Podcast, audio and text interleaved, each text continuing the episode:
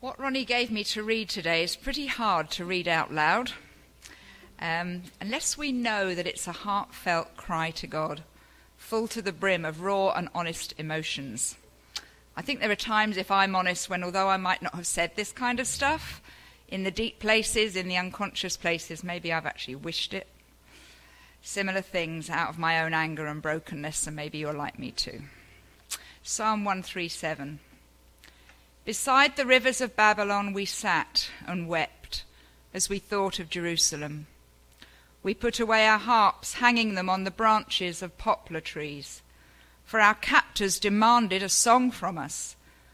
Our tormentors insisted on a joyful hymn. Sing us one of those songs of Jerusalem. But how can we sing the songs of the Lord while in a pagan land? If I forget you, O Jerusalem, let my right hand forget how to play the harp. May my tongue stick to the roof of my mouth if I fail to remember you, if I don't make Jerusalem my greatest joy.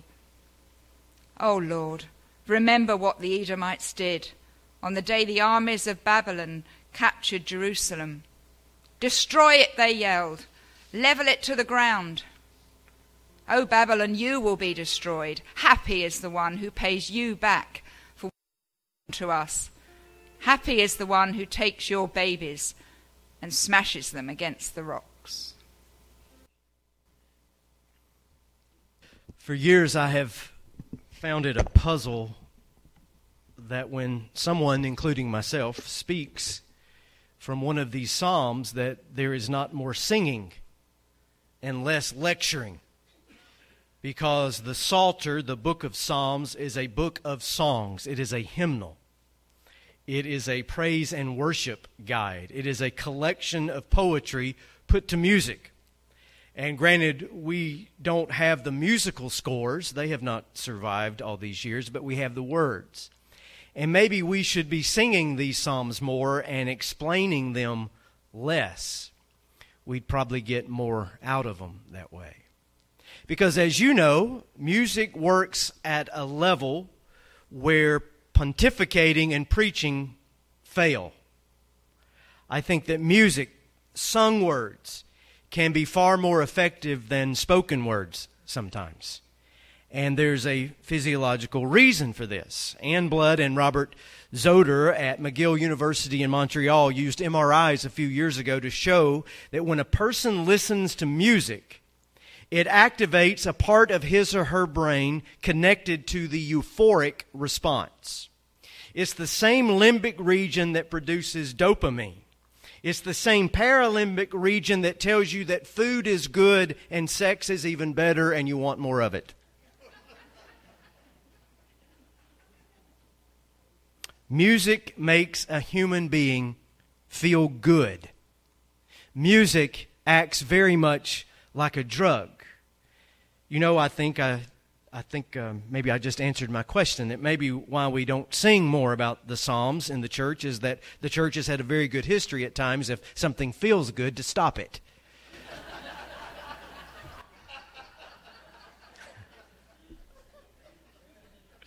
I mean, it's not a surprise that sex and, and food make you feel good. Woo, hallelujah. It's for the survival of the species.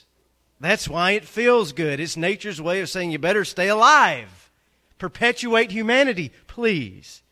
But how did music get thrown into that same region of the brain? David Huron of Ohio State University thinks that he knows the answer to this. Go back to the African plains with those deadly predators lurking in the shadows, to the North American forest with who knows what traipsing about in the woods, to the jungles of South America and Asia for more of the same existential threats. What did early human communities do to survive? They relied upon shelter, whether it was a cave or a primitive house. They relied upon the safety of numbers, living together. They relied upon light and fire to keep the monsters out there on the edge. And they relied upon human produced noise. Humans make noises different than a lion or a tiger, a wolf or a coyote.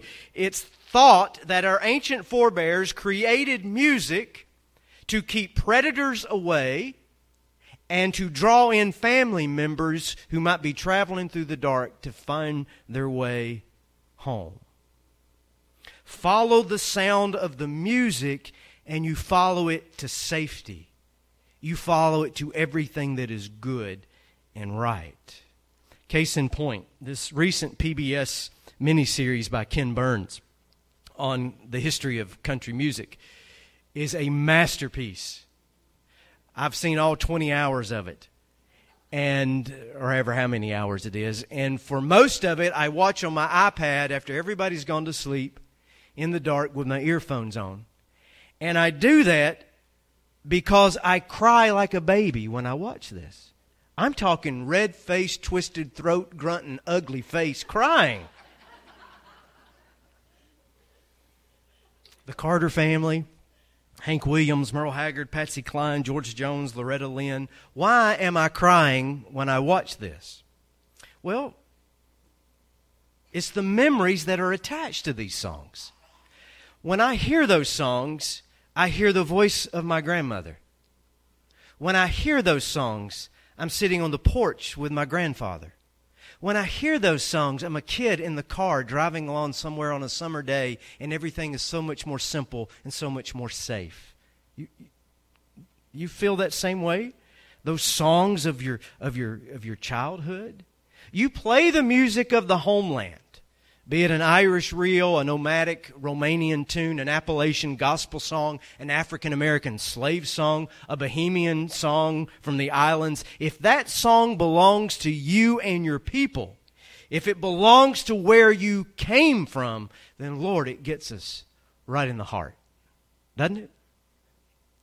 I was uh, in Georgia this week for several days. My uncle passed away and had a part in the funeral. And uh, as a friend of mine in Nashville says, he calls me the family, the family undertaker. He said, every time there's a funeral, you got to go. I'm well. I said, well, big families, and it's somebody's got to go sing them, sing them on home, and uh, that's usually my job. And my my oldest uncle, my dad's oldest brother, was giving a, a eulogy at the end, and uh, he said, uh, "Well, you know, I haven't really played much guitar in the last several years. And, uh, but I'm going to try to play today because there's this song that Jerry, Jerry's the deceased uncle, Jerry and I used to play when we were young men. And uh, I didn't tell anybody I was going to do this, but I'm going to try this.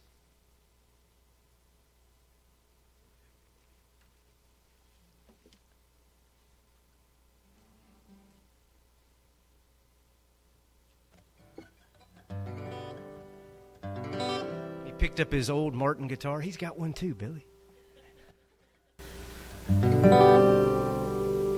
Mm, and he did this. The old hometown looks the same as I step down from the train. And there to meet me is my mama and my papa. Down the road I look, and there runs Mary, hair of gold and lips like cherries. It's good to touch the green, green grass of home. Yes, they'll all come out to meet me arms reaching, smiling sweetly. It's good to touch the green, green grass of home.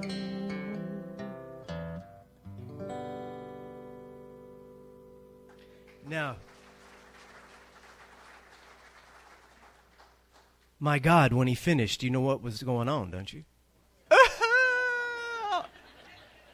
Like you can wailing like you only see at a mountain funeral. Why? Because it's a sad song. It's a little sad.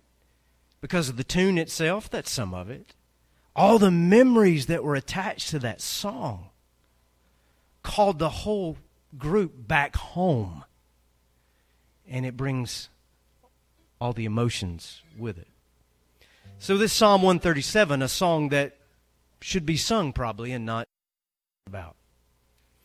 It's a song about home. It's a song about missing home, being cheated out of house and home, of a home that will never be recovered. By the rivers of Babylon, we sat down and we wept when we thought of Jerusalem. We put away our harps, hanging them on the branches of trees.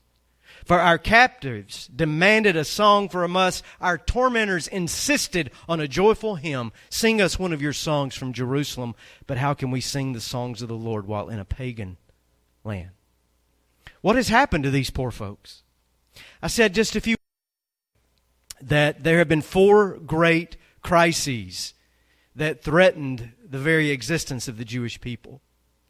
Go all the way back to the to Egypt in the time of the Exodus. They were enslaved there, almost exterminated. Spring forward several centuries later, and you have the Assyrians and the Babylonians coming into Jerusalem and destroying it. Then they were the victims of the Roman near genocide at the time of Jesus, and most recently in the 20th century, the Holocaust. These folks have suffered through that second great crisis. The Babylonians came into Israel 600 years before Jesus, as determined as the Nazi war machine and as cruel as ISIS in Syria or somewhere else in the 21st century. They raped, they killed, they burned, they destroyed, they were like locusts. And those who were lucky, and I use luck with all the irony that I can muster, those that were lucky were deported. They were uprooted from their home and they were carried hundreds and hundreds of miles away to modern day Iraq. It was the Babylonian way of separating families and separating nations so that they couldn't unite and fight back. And they would be there in that captivity for 70 years before any of them would be allowed to return. So these poor folks sit down by the rivers in Babylon, uprooted from everything that had been theirs and we hear this bleak, angry, almost hopeless lament. And if it was you or I, we would be singing the same song, whatever song that we could muster. Um, maybe we should sing this song. Ricky, come help me with the song.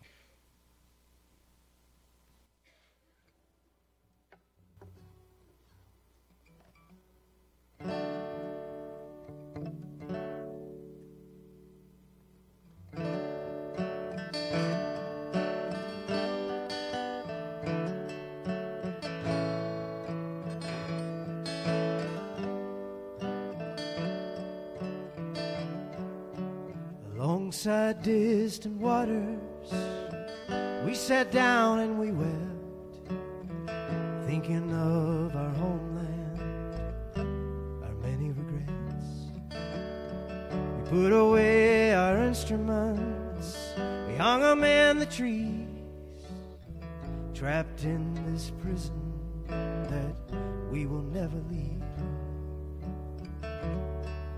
And the tyrants they demand of us sing a song we know you can.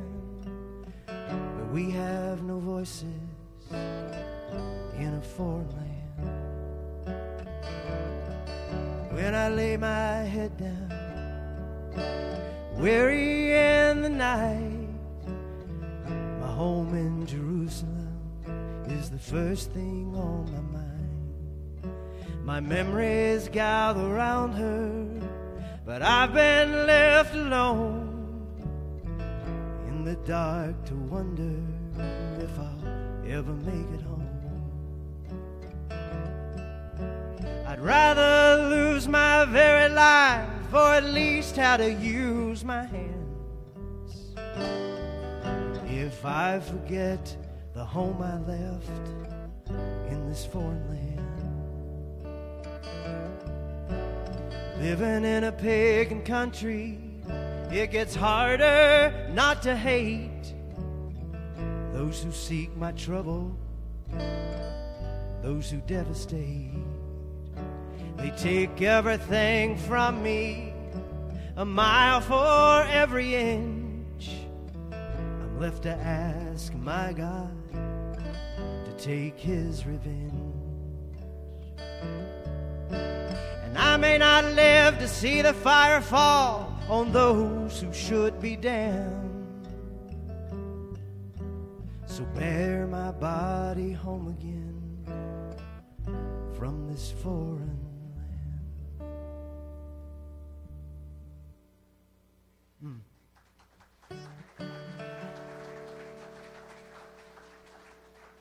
And of course, that song doesn't just belong to them, it belongs to African American slaves. Uprooted, put on a boat, put in chains. It belongs to native tribes who see their land, their way of life, everything they've ever owned, colonized and taken away from them. It belongs to Central American mothers trying to find a safer place for their children.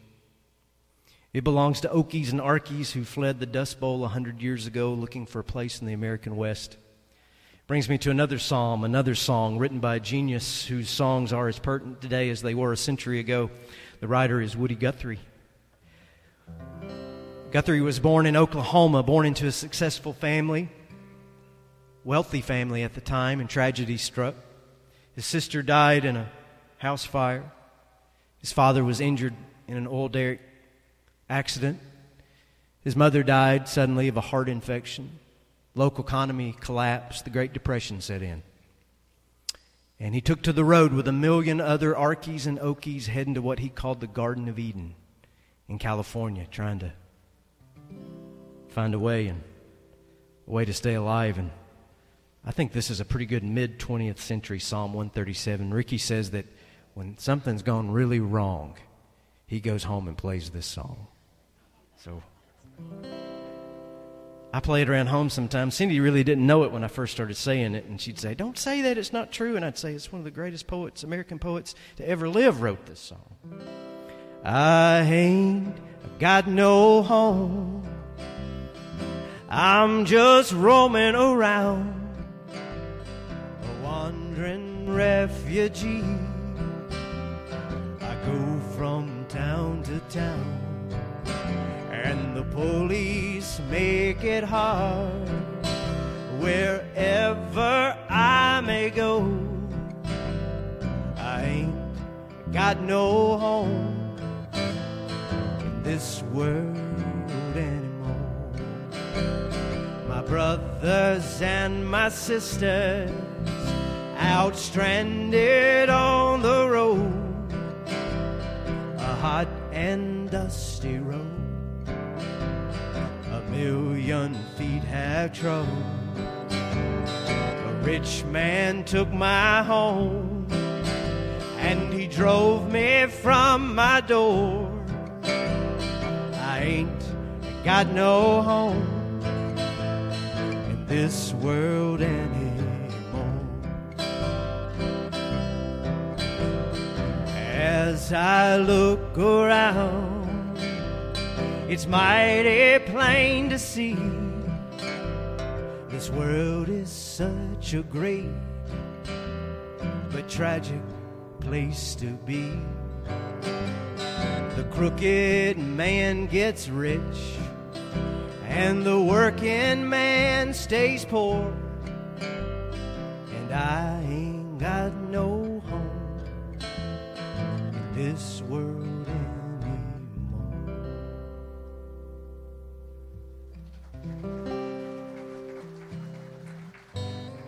Psalms like these, full of angst and anger and cries for home and vengeance, they, um,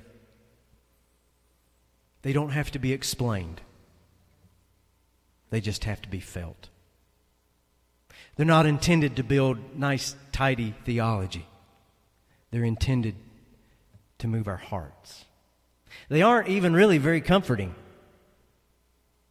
but they're honest.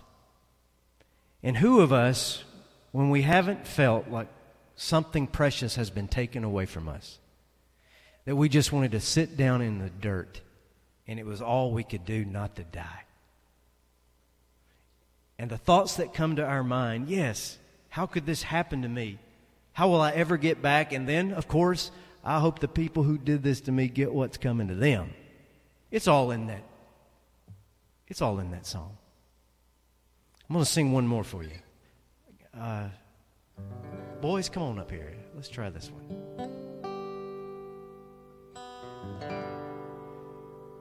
You know, when you get sad, some people sing the blues and some people sing country songs. You know the old joke. You know what happens when you play a rock and roll record backwards? You hear the devil talking to you, right?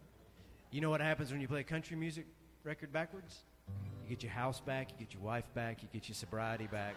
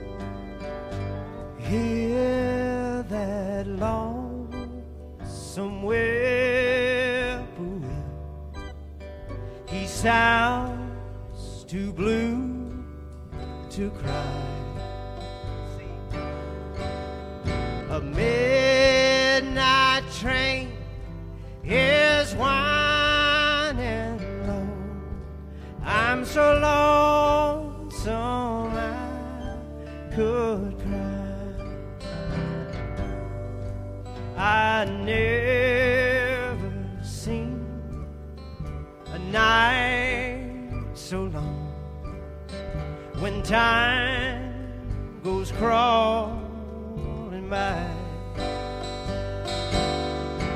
The moon just went behind a cloud to hide its face and cry.